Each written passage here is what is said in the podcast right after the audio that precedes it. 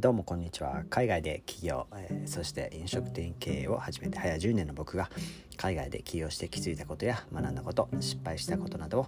海外に出たい起業したいと思っている人たちの後押しや助けになれればいいと思い発信しています。よろしくお願いします。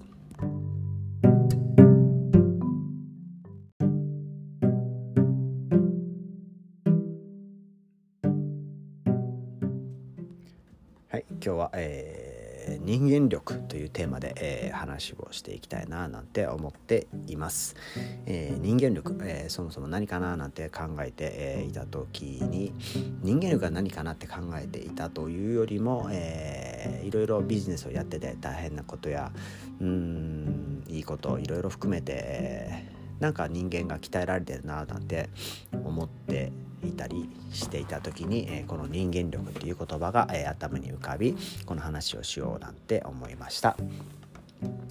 まあ人生いろいろ、えー、皆さん目標があると思うんですけれどもいろんな、えー、地位とかお金とかそういうのを最終的には、えー、置いて、えあの世に旅立たなきゃいけないんですけれどもそこに最終的に残るのは、え人間力だったりするのかななんて思ったりして、えこのことについて、え考えたりしています。特に今、えー、いろいろ皆さんいろんな、えー、大変な、えー、時期でいろんなことが変わらなきゃいけない、えー、今みたいな時期にいろんなことを、え考えさせられたりします、ね、そこでいつも、え僕は思うのがピンチはチャンスという言葉ですね。ピンチはチャンス、え昔の、え人間の、え昔の人間って言ったら変ですけども昔のことわざとかいろんな偉い人が残した言葉でも同じような、えーえー、感じでいろんな言葉があってその中で、えー、結構好きな言葉が「人間万事採用が馬」えー、よく皆さんこれを好きな言葉の一つに挙げてる、えー、人とかいるいたりするんですけどももう一度言います、えー、人間万事採用が馬、えー、これを聞いてパッとこの意味が分かる人はいるでしょうか？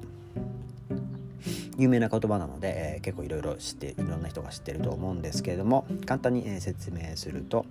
世の中に起きる悪いこともいいことも予測はできないし予測できないのでそれに振り回されては、えー、いけませんということですね、えー、幸せがいつ不幸に、えー、転じるかわからないしその逆で不幸がいつ幸せに転じるかわからないのだからその,、えー、その度に一喜一憂するんではなくちゃんと、えー、落ち着いてその物事に対処しようということが、えー、この言葉から、えー、分かる意味らしいんですけれども、えー、今、えー、今一度、えー、こうこういう時期だからこそこの言葉についていろいろ考えなきゃいけないななんて思ったりします。同じような例えで、えー、なんだっけな、えー、下腹はあざなえる縄のごとしなんか難しい感じですよね下腹はあざなえる縄のごとしこれもまあなんか同じような感じの意味なのかなえー、幸福と不幸は、えー、表裏一体となってやってくるものだという意味で、ね、今大変だけどもまた必ず良くなったりするし今良かったとしてもいつどうなるかわからないんだからそれに備えなきゃいけないというそういうふうな例えですよね。今みたいな大変な時期にはすごくこの言葉は、えー、ぴったり、え、マッチするのではないでしょうか。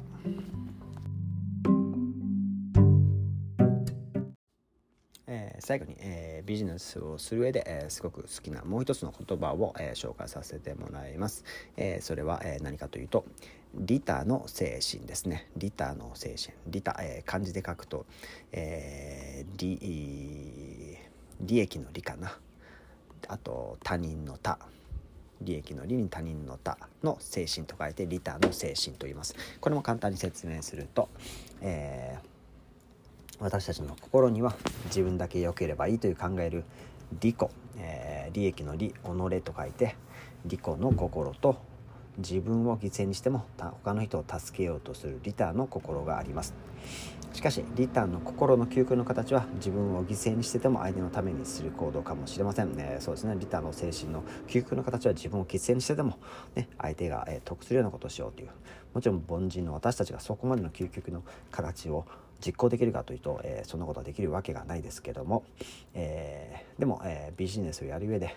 相手に良かれと思ってやるようなこと、え判断基準とする方法は最終的にはこの利他の精神というのはすごく、え役に立つ考え方だなと思うしなんかうんそうだななんか自分だけの利益を追求するやり方だけでは、えー、結局、えー、長く持たないしやってる自分も気持ちよくはないんじゃないかなと思ってて、えー、この利他の精神、えいろんな判断基準とする時に、えすごく、え頼りにしてる考え方の一つに、えなります。それでこれも、えまた昔の、え昔の、えビジネスマンビジネスマンは今の言葉ですけども昔でいう商人ですね、えよく有名な近江商人の、え言葉で「三方全てよし」というその考え方もすごく好きで、えー、この三方全てを知っていうのは、えー、現代ビジネスにも、えー、通じる、えすごくいい考え方だななんて思っております。これの、え近江商人の、え10箇条みたいなのあるんですけども、えこれも、えさらっと、え紹介させてください。まず、え三方全てよしというのはどういうことかというと売り手よし買い手よし世間よしの売り手よし買い手よし売る方もよしで買う方も嬉しくて最終的に世間もよしという3つよしのこれが一番ベストなやり方だということを説いてましてその10箇条というのが、えー、商売は世のため人のために奉仕して利益はその当然の報酬なりと商売は世のため人のために奉仕して利益はその当然の報酬なり、えー、2番目店の、えー、大小よりも場所の良し悪し。場所の良し悪しよりも、えー、品の良し悪し、えー、店の、えーね、場所がいい場所っていうよりもあ店の店の見た見た目がすごくいいか悪いかっていうよりも場所が一番いい場所にある方がいいのいいんだよっていう。でもそんな場所とかうんぬんっていうよりも最終的には品物が良ければそれは、えー、結果売れてしまうっていう売れちゃうっていうなんか、うん、なんか原則的なあ言葉なんでしょうね。次、えー、3つ目、えー、売る前のお世辞より売った後の奉仕。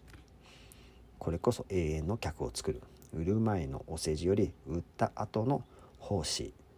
これこそ永遠の客を作る。そうですね。売る時だけ一生懸命いいこと言っても、ね、結局はお客さんは逃げていってしまう、えー、やっぱりその後のアフターサービスってやつですかね。アフターケア、うん、これをしっかりすることで、えー、永遠の客を作るという。なんかすごく考えさせられますね、えー、次4番、資金の少なさを憂うなかれ。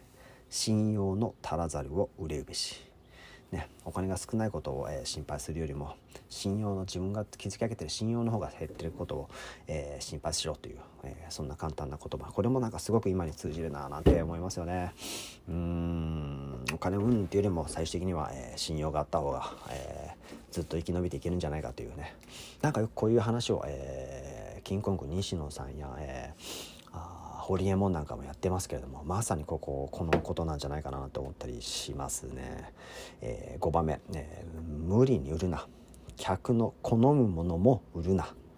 客のためになるものを売れ。無理に売るなと。客の好むものも売るなと。客のためになるものを売れ、うん、深いな。6番目。良きものを売るは善なり。良き品を広告して多く売ることはさらに善なり。うん。いいですね。次は、えー、7番目。紙1枚でも景品はお客を喜ばせる。つけてあげるもののない時は笑顔を景品にせよという。ね。まさにあのマクドナルドで実践してる。スマイル0円みたいなそんな感じの、えー、考え方ですね。これも今に通じますよね。8番目、えー、これは何て読むでしょう。まあ政府だ、えー、まあ簡単に言うと元の値を、え最初の、え自分が設定した値段を守れと。値引きはかえて気持ち悪くするくらいがオチだと。値引かそこでね最初に高く売ろうと思って後で値引きしていくよりからは一番最初にバチッとつけた値引きを、うん、それをそれを通せとそれを貫き通せみたいなね。なんか変に安く安く売りよっていうよりかはね、えー、最初に、え値段を決めてそれを守れっていうことなんでしょうね。うん、9番目、今日の損益を常に今日の損益を常に考えようか今日の損益を明らかにしないでは根につかぬ習慣にせよ。ね、あの自分がいくら売っていつらいくら使ったのかっていうのは必ず、えー、頭に入れとけということなんでしょうね。それが分からずして、えー、寝るなと、うん。すごい。次10番目、えー、商売には公共不況はない。いずれにしても儲けねばならぬ。うん、商売やってる限りねそれが景気がいい時悪い時関係ないんだ。どっちにしろどっちにしても儲けなきゃいけないというね。厳しいお言葉ですけどもすごく深いですね。これは本当にあのビジネスやる人、えー、全てがとりあえず頭に入れといてもいいようなことなんではないでしょうが、えー、また、えー、折に触れ、えこの言葉をちょいちょい、え紹介させて、えー、いただきます。そのぐらいなんか、うん、なんか時間空くたびに毎回この言葉を聞きたいなって思ったりするぐらいですね。深いですね。わかりました。まあそういうことなんで、えー、今日はさらっとこの辺で、えー、終わらせていただきたいと思っています、えー、また、え何か、え深いなとかいいなということがあれば皆さんにシェアさせていただきます、え今日も、えビジネスを頑張りましょう。それでは。